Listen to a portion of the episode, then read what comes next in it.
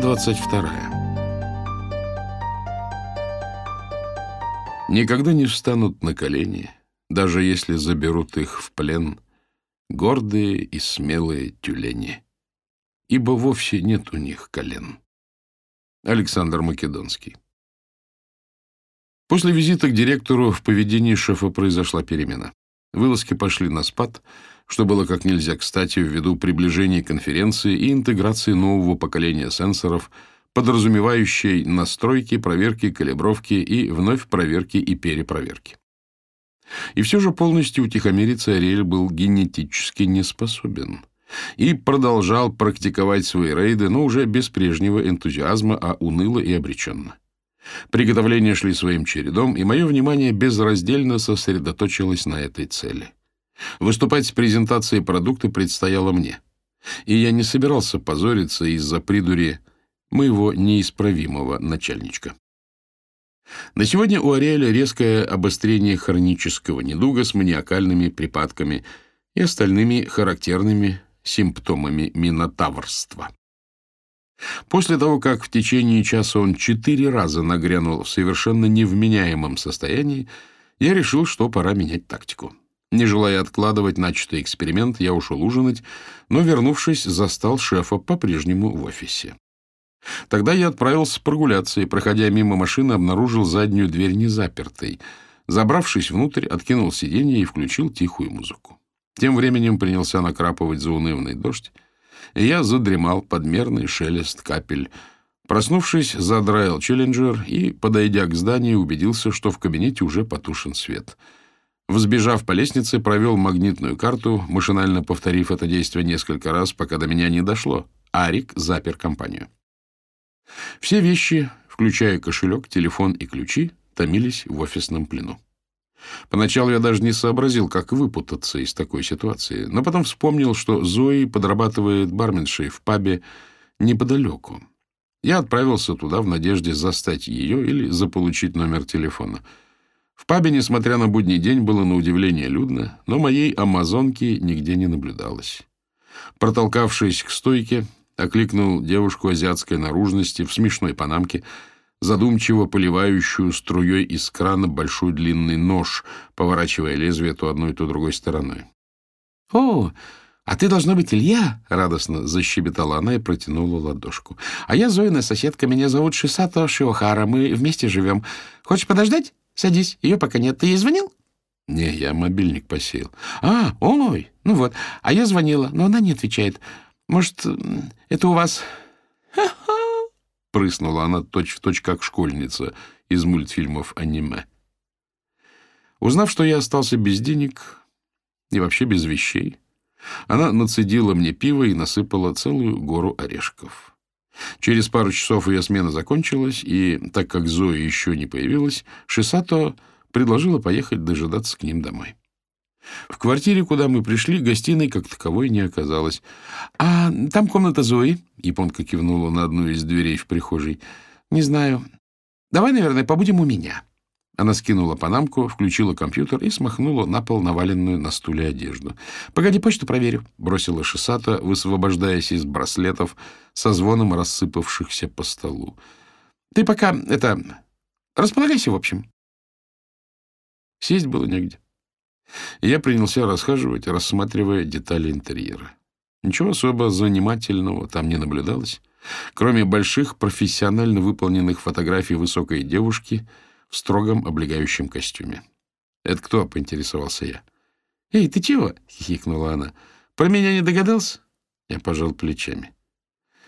«Это моя невеста», — просияла она от гордости, и мелкие странности в ее поведении мигом встали на свои места.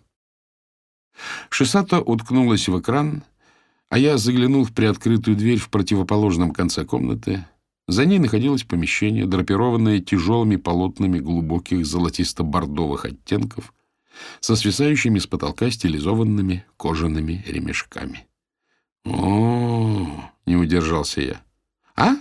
Ой!» — она изобразила легкое замешательство, снова в духе японских мультиков. «Ну, можешь посмотреть, если охота». Внутри оказалась недурно обставленная БДСМ-комната. У входа удобно развешаны несколько видов наручников, ошейник, плетки, пара стеков и тому подобные аксессуары. Интересная у Зои соседка, подумал я, подобрав валявшийся на полу кнут и похлопывая им по ладони. Впрочем, чего-то в этом роде можно было ожидать. Я остановился у добротного косого креста с креплениями для запястий и лодыжек, в верхней части, несколько отходившего от стены. «Ауч!» Войдя, Шисата задела табурет с круглым отверстием. «Будешь есть? Могу что-нибудь сварганить?» «Ух, сама еще с утра ничего не кушала». «Видела? У тебя тут проблема». «Знаю». Она приблизилась, потирая коленку. «Надо бы починить, да вот...» э, «Это небезопасно. Могут пострадать люди». Усмехнулся я, осторожно пошатывая плохо закрепленный агрегат. «Женщины. Могут пострадать женщины». Отмахнувшись, она заковыляла обратно, охая и поглаживая ушибленное место. «Слушай, а инструменты есть? Попробуй починить, пока ты там...» Шисата немного подумала и поманила за собой. В комнате Зои она уселась на пол и стала выволакивать из-под кровати объемистый пластиковый чемодан, оказавшийся профессиональным столярным комплектом. «Осталось от...» эм, — неуверенно прокомментировала она. «Ну, в общем, осталось». Пока она возилась на кухне, я покопался в кейсе, где обнаружилось все необходимое, и взялся за работу, наконец найдя чем заняться после долгого вечера неприкаянности. Освободил хлипкие крепления, отставил крест в сторону и принялся углублять отверстие в стене. Одно из наиболее любопытных открытий, сделанное в процессе экспериментирования с БДСМ-играми, было то, что настоящее наслаждение получает тот, кто подчиняется — Контролирующий остается трезвым и осознанным, и его задача — вывести партнера за привычные пределы. По существу имеются два типа сценариев, где контролирующий, тонко чувствуя партнера, воплощает его сокровенные фантазии или когда дразнит, заставляя делать обратное, с отдушинами того, чего хотелось бы ведомому, тем самым все больше распаляя его за счет наращивания предвкушения. Для этого требуется открытость и раскрепощенность, а главное — чуткость и внимательность. В физическом плане не обязательно должно происходить нечто неординарное. Вся фишка в тайминге, в правильном ритме прикосновения и, еще важнее, пауз, оставляющих место воображению. Как, раскачивая маятник в нужный момент, прикладывается точно выверенное воздействие и постепенно достигается высшая точка — и в ней, умеючи, можно удерживать партнера сколь угодно долго. И в конце концов он забывается и растворяется без остатка. Мир замирает и останавливается. Наступает состояние невесомости. Это и есть истинный пик наслаждения, далеко выходящий за рамки физических ощущений. Тут начинается самое интересное, ибо в этот момент доминирующий управляет уже не телом или разумом, а держит в ладонях душу, суть, трепещущее сердце партнера и может вести его куда угодно. Тизинг, не в пример лучше монотонного елозинья туда-обратно, позволяет нагнетать сексуальный накал и держать ведомого в высокой фазе возбуждения. Во многом он основывается на взаимности и знании граней и границ. Его воздействие приходится на фантазию. Фантазия ярче, красочней и действует мощнее, чем что-либо иное. И когда на пике она сливается с реальностью, происходит короткое замыкание. Существует множество техник достижения этой цели, как сенсорные депривации, простейшая и наиболее эффективная из которых депривация зрения. В отсутствие визуальных впечатлений чувства обостряются, воображение высвобождается, и каждая интеракция ощущается интенсивнее, непредсказуемей, и потому более обжигающий. Вокруг этого наверчено еще куча всего, но суть остается той же. Подчиненный должен находиться в постоянном предвкушении, томясь и изнывая, и одурманенный нарастающим желанием постепенно войти в состояние транса, наваждения и забытия. В возможности дарить это переживание и заключается роль, кайф и счастье доминирующего. А помимо прочего, обе стороны переходят множество внутренних барьеров — что само по себе интересно и доставляет утонченное наслаждение. Это здорово. И в то же время очень непросто, и требует много заботы, терпения и понимания. Покончив с отверстиями, вставил дюбели, водрузил обратно крест и стал вгонять шурупы креплений. Когда я уже почти управился, Шисата принесла панкейки с ягодами и сиропом. «О, класс, шикарно!» Она хотела хлопнуть в ладоши, но передумала, уловив мою ухмылку. «Спасибо». «Теперь сможешь...» э, Из деликатности я решил не завершать фразу. «Короче, твоей невесте понравится». «А давай...» — Шисата смутилась. «Давай попробуем». «Что попробуем?» — подозрительно уточнил я. «Да ну тебя! Я только посмотреть. Пристегни меня на секунду». Она стала у креста, нагнулась, зашнуровала поножи и, закинув руки, нетерпеливо мотнула головой. Помедлив, я закрепил наручники на запястьях. Вертясь и изгибаясь, чтобы получше на себя наглядеться, Шисата лучилась улыбкой озорной старшеклассницы. Еще раз осмотрев крепление, я принялся складывать инструменты. «Что за...» — внезапно раздается за спиной гневный окрик. «Совсем охуел?» Я оборачиваюсь, сжимая в руке беспроводную дрель-шуруповерт. «Зои», — начал было я. «О, Зои!» — радостно визжит Шисата. «Где ты пропадала? Весь вечер не могу дозвониться». Медля, словно пантера перед прыжком. Амазонка стоит на пороге, воинственно сверкая глазами, и на губах ее бродит коварная улыбка. «Зои, да ты чего?» — верещит Шисата. «Он же к тебе! Я только...» Зои быстро пересекает комнату и со словами а с тобой, маленькая шлюшка, я разберусь позже, вопреки отчаянному сопротивлению, напяливает на нее намордник и заталкивает в рот пластиковый шарик кляпа. Ну, ну, мотая головой, мычит Шисата Шиохара. Танцующей походкой Зоя обходит помещение, останавливается у табурета и, полюбовавшись трогательным панкейковым натюрмортом, подхватывает баллончик со взбитыми сливками, затем подмигивает мне и, вызывающе покачивая бедрами, направляется обратно к распятой жертве. «Зои!» Продолжая биться, блеет Шисата Шивахара. Приблизившись вплотную, Зои мучительно долго рассматривает эту пантомиму, потом встряхивает баллончик и методично запшикивает лицо Шисату белой пеной в несколько слоев. Японка визжит и отфыркивается. Хлопья пены падают ей на грудь и с нее на пол.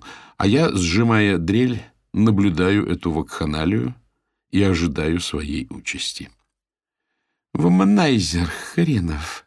Разделавшись, зловеще цедит Зои, наступая на меня.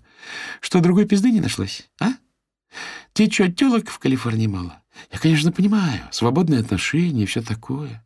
Но скажи, дорогой, тебе непременно нужно отыметь мою соседку, лесбиянку, у меня дома. Зои, Зои, повторяю я, отступая и пытаясь придать голосу предостерегающий тон.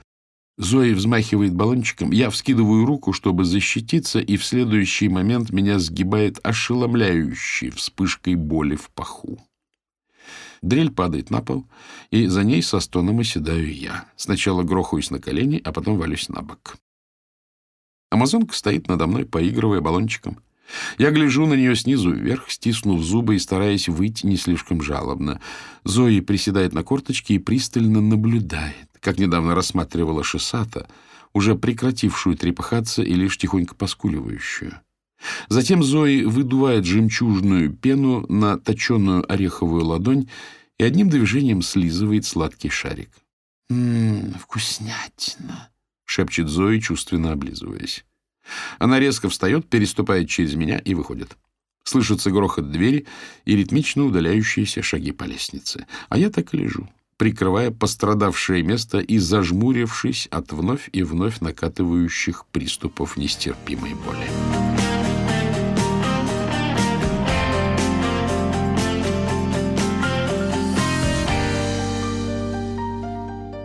На утро я пребывал в подавленном состоянии. Дело было не только в отвратительном разрыве с Зоей. Вечером улетала Майя, и, несмотря на все усилия, ни свыкнуться, ни примириться с этим никак не удавалось. Сосредоточиться на работе тоже не получилось, я уехал раньше обычного. Арика не было, и, запирая компанию, я тешил себя надеждой поквитаться с ним за вчерашнее, что несколько притупляло общую угнетенность. Однако, когда добрался домой, снова навалилось отчаяние, и я бесцельно слонялся, бередя душу воспоминаниями и тщетными грезами о том, как все могло сложиться иначе. К тоске расставания примешивалась всегда незаметно присутствующее где-то на фоне, но остро ощутимое сегодня чувство тревоги. Как несложно приходилось признать, я переживаю за нее, одиноко странствующую в чужих, далеко не самых благополучных странах. Майя стала колкой и независимой, но под этой скорлупой жила все та же взбалмошная девчонка с задорной, чуть застенчивой улыбкой и выкрашенными в красный цвет волосами, так бесившая меня в начале нашего знакомства. Это сочетание беззащитности и безоглядной решимости отзывается щемящей мукой и жгучим желанием ее спасти. Спасти от этого мира, который она, как и я, чувствует слишком пронзительно, будто у нее нет кожи и все тело покрыто воспаленными нервными окончаниями. В ее душе гудит колокол. Одиноко гудит в пустоте, и я, кажется, единственный, кто отчетливо его слышит. Этот голос созвучен мне, как ничто иное. Он звонит по мне. Как долго казалось, что я все-таки смогу помочь ей, и, возможно, сам обрету утерянную целостность, а может, и нечто большее. Но я знаю, это мне не дано. Я никого не спасу и не сумею ничего изменить. Я тратил и продолжаю тратить свою жизнь впустую. Мне не под силу избавить ее от страданий, защитить, уберечь от неумолимой жестокости окружающего, но сейчас я могу отогреть ее, обнять, приютить, укутать, чтобы она оттаяла от нескончаемых скитаний и хоть на время утолить скорбь, затаившуюся в глубине ее глаз под вуалью отрешенности и азартом бесстрашной странницы. Но настаивать или уговаривать остаться бессмысленно. Ничего путного не выйдет. Не тот случай. И невесть откуда всплывает давно затерявшийся в закоулках памяти вечер. Стылый ветер клонит сухую траву, ворошит и шуршит зарослями терновника на обрывистом склоне. Майя зябко ежится, но она не тронется с места, пока не научит меня растворять облака. Ее брови нахмурены, а взгляд устремлен на лохматую тучу. «Майя», — шепчу я, — «может, выберем облако поменьше, ты же вся продрогла». Майя упрямо качает головой, возвращается к туче и, нахохлившись, надолго замирает. Не смея нарушать ее сосредоточенность, я пялюсь на этот продукт конденсации водяного пара в надежде хоть как-то поспособствовать. Хотя какой из меня помощник в таком деле? Решив провентилировать тоску свежим воздухом, выхожу из дома, миную каменистую осыпь, Спускаясь к воде и плетусь, шаркая подошвами, вслушиваясь в шелест песка и монотонные всплески прибоя. Вдоль берега тянутся шеренги столбов, на которые крепятся солнечные зонты. По вечерам бриз усиливается, полотняные купола снимают, и остаются вкопанные в землю обрубки полутораметровой высоты, сиротливо торчащие нескончаемыми рядами. Я бреду среди них, слегка прихрамывая после вчерашнего, пропитываясь шумом ветра и шепотом океана, лижущего соленой пеной мокрую кромку суши.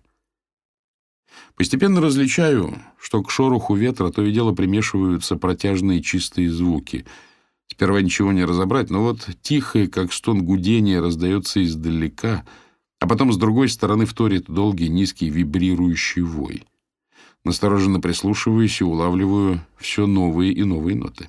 Звуки диковинно сплетаются с порывами колючего бриза, вторя и перекликаясь с ними. Уловив четкую ноту, быстро шагая в ее направлении, но она умолкает задолго до моего приближения. Новый вздох слишком тих и тонет, прежде чем удается сфокусироваться. Бестолково верчусь на месте, но вижу лишь ряды столбов. Трясу головой, отгоняя наваждение. Вдруг откуда-то слева вновь доносится негромкий, но отчетливый свист. Осторожно крадусь к нему. Источник смещается. Ветер на мгновение затихает, я тоже замираю и жду. Новый порыв и новое жалобное завывание. Я резко оборачиваюсь. Исходя со стороны соседнего столба, звук подрагивает вокруг глубокой протяжной ноты. Иду навстречу, и он усиливается. Приблизившись, понимаю, что гудение льется от самой металлической опоры. Она поет задумчиво и печально отзываясь на танец потоков воздуха. Присмотревшись, соображаю, в чем дело. В верхней части железной трубы расположен ряд отверстий для фиксации несущего зонд стержня. Воздух, обтекая полы цилиндра, создает вибрацию и рождает низкие подрагивающие тона, отдаленно напоминающие флейту. Я вслушиваюсь в мелодию ветра, песка и моря, в которую вплетаются тоскливые и прекрасные звуки. Весь берег, словно гигантский орган, переливается в ночной тиши, опустошающей душу гармонией. И на глаза наворачиваются слезы, потому что этого для меня слишком много, и не с кем разделить неизъяснимую красоту. Постепенно все чувства выветриваются, и внутри воцаряется тишина. Я прощаюсь с поющими столбами и иду домой. Возвращаюсь далеко за полночь и падаю в кровать. Уснуть не удается. Я долго ворочаюсь, пытаясь отогреть пальцы. Зимой от одиночества постоянно мерзнут ступни ног. Встаю, спускаюсь в гостиную, закуриваю косяк. Мое ультимативное лекарство — сомнительная панацея от жизненных невзгод. Заторможенно сижу, уставившись в одну точку, и со смешанным чувством тоски и обиды думаю, что Майя могла бы хоть позвонить перед отъездом. Наконец, стряхиваю оцепенение, тащусь наверх, валюсь в постель, сворачиваюсь и незаметно засыпаю. Снится один из моих навязчивых сюжетов. Я пробираюсь мрачными, обшарпанными развалинами, зарослями, спертыми склизкими катакомбами, слепыми проулками вглубь неприятельской территории. Нас мало, мы разрознены, связь прерывиста, нестабильна, мы крадемся подолгу затаиваясь, приникнув к сырой земле и напряженно вслушиваясь в глухую мглу. Противника не видно, но его присутствие ощутимо и нарастает с каждым неловким шорохом, хрустом сучьев и скрежетом битого стекла под жесткими подошвами.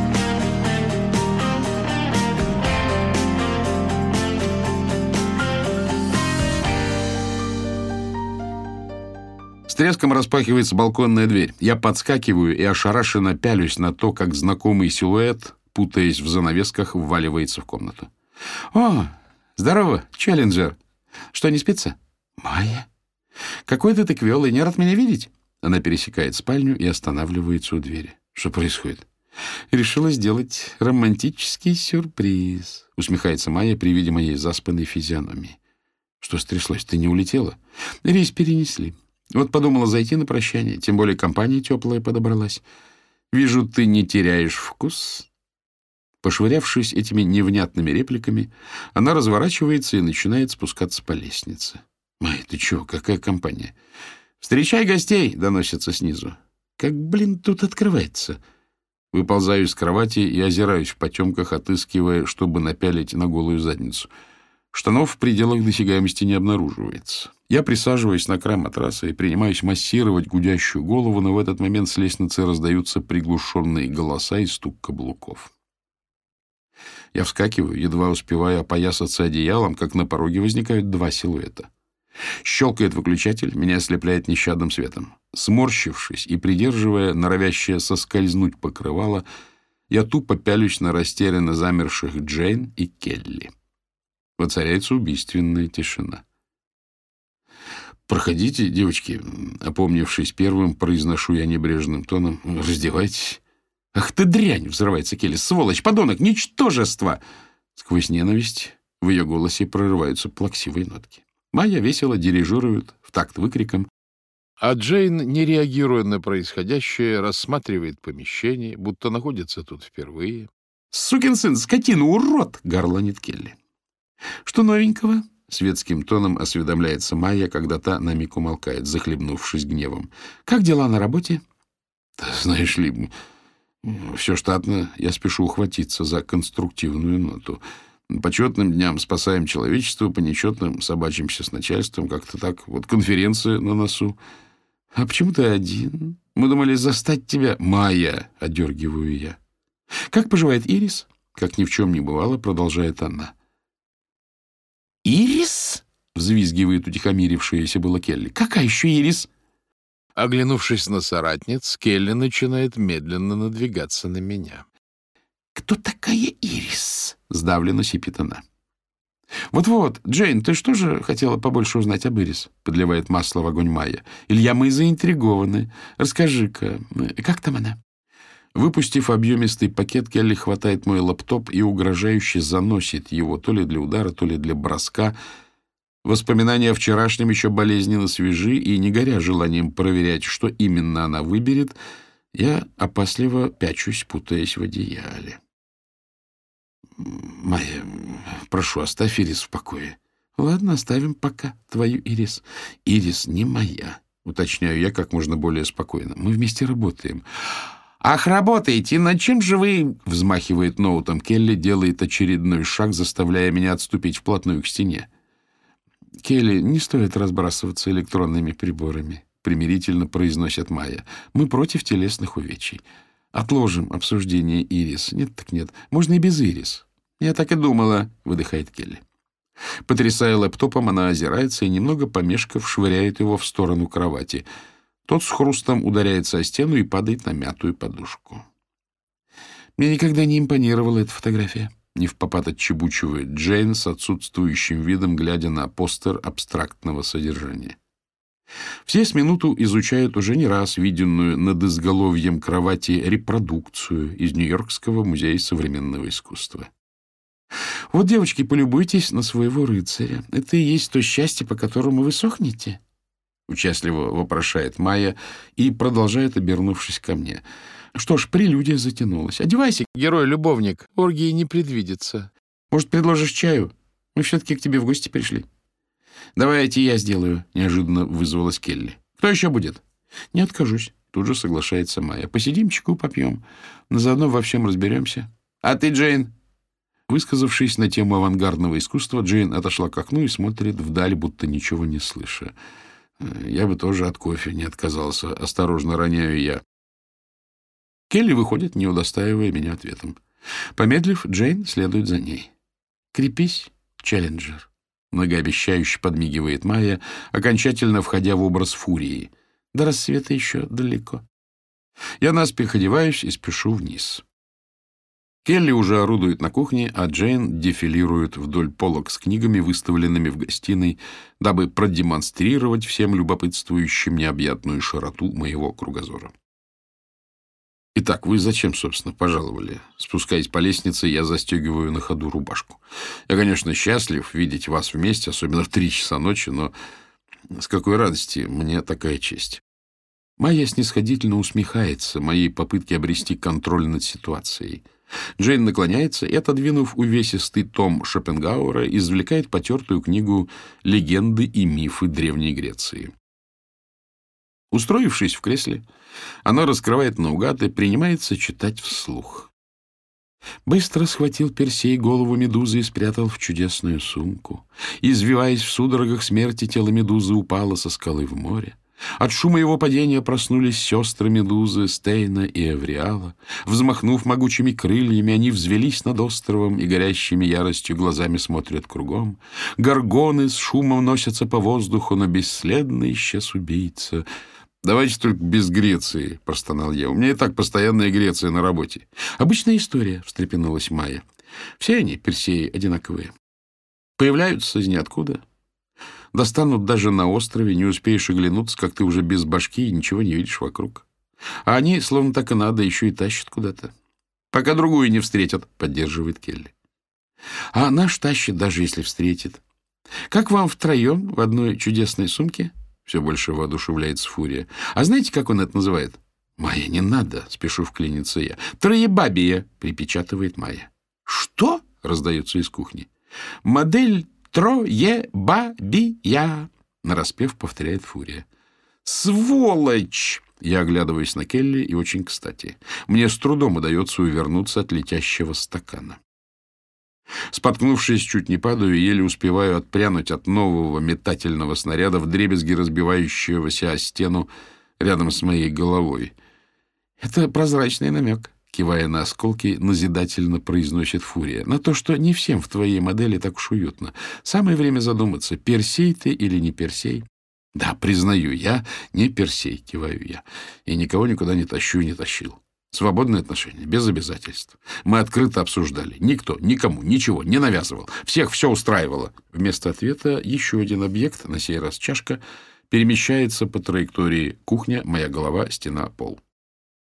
«Ну, как теперь понял, что заблуждался, или нужны еще доказательства?» Проследив за полетом, осведомилась Фурия. В подтверждение мимо тут же просвистели две большие тарелки. «Кел, такими темпами посуды не останется. Прибереги на десерт. Тут еще полно. И потом есть ножи и вилки. Не увлекайся», — вырезонивает ее Майя. Вскоре домохозяйка приносит чай и ставит по чашке рядом с Майей и Джейн. Я выжидаю несколько секунд, потом иду на кухню, плеснув себе виски, залпом выпиваю и, перехватив стаканы, возвращаюсь в гостиную. Майя и Джейн от спиртного тоже не отказываются, и, налив по порции, я приземляюсь на безопасном расстоянии от их буйной подельницы, но не успеваю сделать пару глотков, как раздается звонок моего телефона. «О, кто же эта прекрасная незнакомка, истосковавшаяся по нашему Персею?» — оживляется Майя. «А, это мой неугомонный начальничек», — морщусь я, глянув на экран. Звонок обрывается, однако через полминуты телефон начинает трезвонить снова. Так повторяется три раза подряд. «Алло!» — устало отзываюсь я. «Алло, Илья, это Ариэль!» «Да, я так и понял». Минотавр принимается долдонить про запертую компанию, про ключи, про Ирис, которая живет неподалеку, и про то, что я должен немедленно с ней связаться. «Ты что, хочешь, чтобы я будил Ирис посреди ночи?» — нетерпеливо прерываю я. «Ирис!» — вопит Келли, хватая бутылку с журнального столика и начиная замах. Я спешно вырубаю мобильник. «Враль, самец! Ни на минуту не способен отвлечься от своих баб!» «Так как, будем будить Ирис?» Фурия поигрывает отобранной бутылкой. «Майя, хватит уже!» — взмолился я. «Достаточно!» «Отчего же? Мы не вправе лишать Ирис такого удовольствия. Девочки, хотите познакомиться с Ирис? Уверена, она будет рада примкнуть к нашей славной Ирис. Никак к делу не относится. Ирис — это работа, а не игрушки. Я не завожу интимных отношений с коллегами. — Какому делу? — очнулась Джейн. — А, а я, значит, для тебя игрушка? — вновь активизируется домохозяйка. Я обреченно вздохнул, поднялся и прошелся по комнате. — Так, девушки, время позднее. — как бы ни было приятно ваше общество, пора закруглять этот импровизированный митинг воинствующих феминисток. Голливуд неподалеку. Думаю, там гастроли с этим вашим концертным номером будут куда как уместней. «Без тебя нам никак», — парирует Майя. «Разве что еще за какой-нибудь твоей подружкой заехать. А где, кстати, обретается Ирис? Может, ее прихватим?» Ирис — это работа. Работа! Майя, мы же договаривались ее не впутывать. Вообще-то я с тобой ни о чем не договаривалась, но так уж и быть. Благодарю, кланяюсь я. Девушка, серьезно, мне рано вставать. Спасибо вам, было очень занимательно. Заходите еще. «Ненавижу тебя!» — выкрикивает домохозяйка, ринувшись к двери. «Эм, «Ты пакет забыла», — напомнил я. Она оборачивается, обжигает меня презрительным взглядом, — я запоздало жалею, что не промолчал. «Гад, гад!» — бормочет Келли, топая по лестнице. «Как же я...» Вскоре она появляется, сжимая в одной руке злосчастный пакет, а в другой — подозрительно дымящегося плюшевого бобра. Спустившись, она кидает его на кресло, и обивка тут же принимается тлеть отвратительно чадя. «Тут все, что от тебя осталось», — мстительно скрежещет Келли, высыпая туда же содержимое мешка, забытую мной рубашку и кое-какие мелочи. «Ой, а у меня такой же», — вздыхает Джейн, завороженно наблюдая за разгорающимся пламенем. «Он подарил мне на День влюбленных». «Какой день влюбленных? Приди в себя!» — не выдержал я. «Мы осенью познакомились!» «Разве это существенно?» — вяло отзывается она. «Просто день влюбленных звучит трагичней».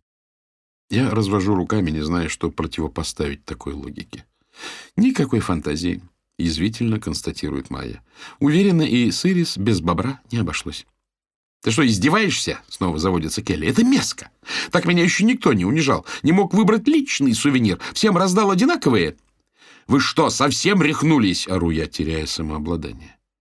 Банда бобров ядреной расцветки была всучена мне пару лет назад знакомым горе-бизнесменом, чьи предпринимательские замыслы ничем не увенчались, а остатки товара так и валялись у приятелей. Ни хрена я никому не дарил. Вы ж сами их выпросили. Вот вам и одинаковые бобры. Но озверевшая домохозяйка уже ничего не слышит. Прошествовав на кухню, она принимается методично извлекать недобитую посуду и мрачно, без прежнего воодушевления, крушить ее об пол. Тем временем комната заполняется едким дымом и запахом гари, но я не спешу переключаться на тушение пожара, опасаясь упускать из виду беснующуюся Келли. Впрочем, кухонная утварь вскоре заканчивается, она обводит опустошенным взглядом плоды своих стараний и удаляется, сохраняя гробовое молчание. Я принимаюсь метаться, выискивая уцелевшую емкость, чтобы набрать воды для ликвидации источника возгорания. За спиной слышится шипение. Оборачиваюсь и вижу, как Майя поливает кресло минералкой. Она порожняет одну бутылку за другой, пока кресло полностью не пропитывается влагой и вокруг не образовывается лужа с разводами сажи и обрывками обугленной ткани. «Красиво горело», — траурно произносит Джейн в пространство. Мы с Майей переглядываемся. Она качает головой, намекая на мой незаурядный талант в выборе женщин.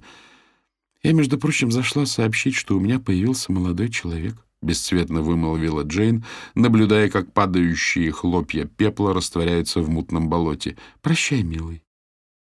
Она отворачивается и идет к выходу, осторожно переступая через осколки. На этом дебош заканчивается, и мы остаемся одни. Майя растерянно оглядывает разгромленные помещения. «Ну что, маечка, довольно?» — утомленно усмехаюсь я. «Почудила на славу». «Погоди, кажется, сверху еще тянет гарью». Я ввинчиваюсь по лестнице и обнаруживаю, что Келли подожгла кровать. Но полы синтетические просто не горят плохо, и кроме тучи дыма не представляют реальной опасности. Спихнув разбитый лэптоп, переворачиваю матрас на каменный пол и, убедившись, что огонь задохнулся, плетусь вниз. «Мне пора», — тускло говорит Майя. «Открой окна, пусть проветрится». У двери она застывает в нерешительности, будто собираясь что-то добавить, но, помедлив, так ничего и не произносит. По ее лицу пробегает тень. Майя смущенно улыбается и уходит. Я опускаюсь на чудом уцелевший диван, а в перекрестии окна, вспучившись грязно-багровой зарей, набухает новый день.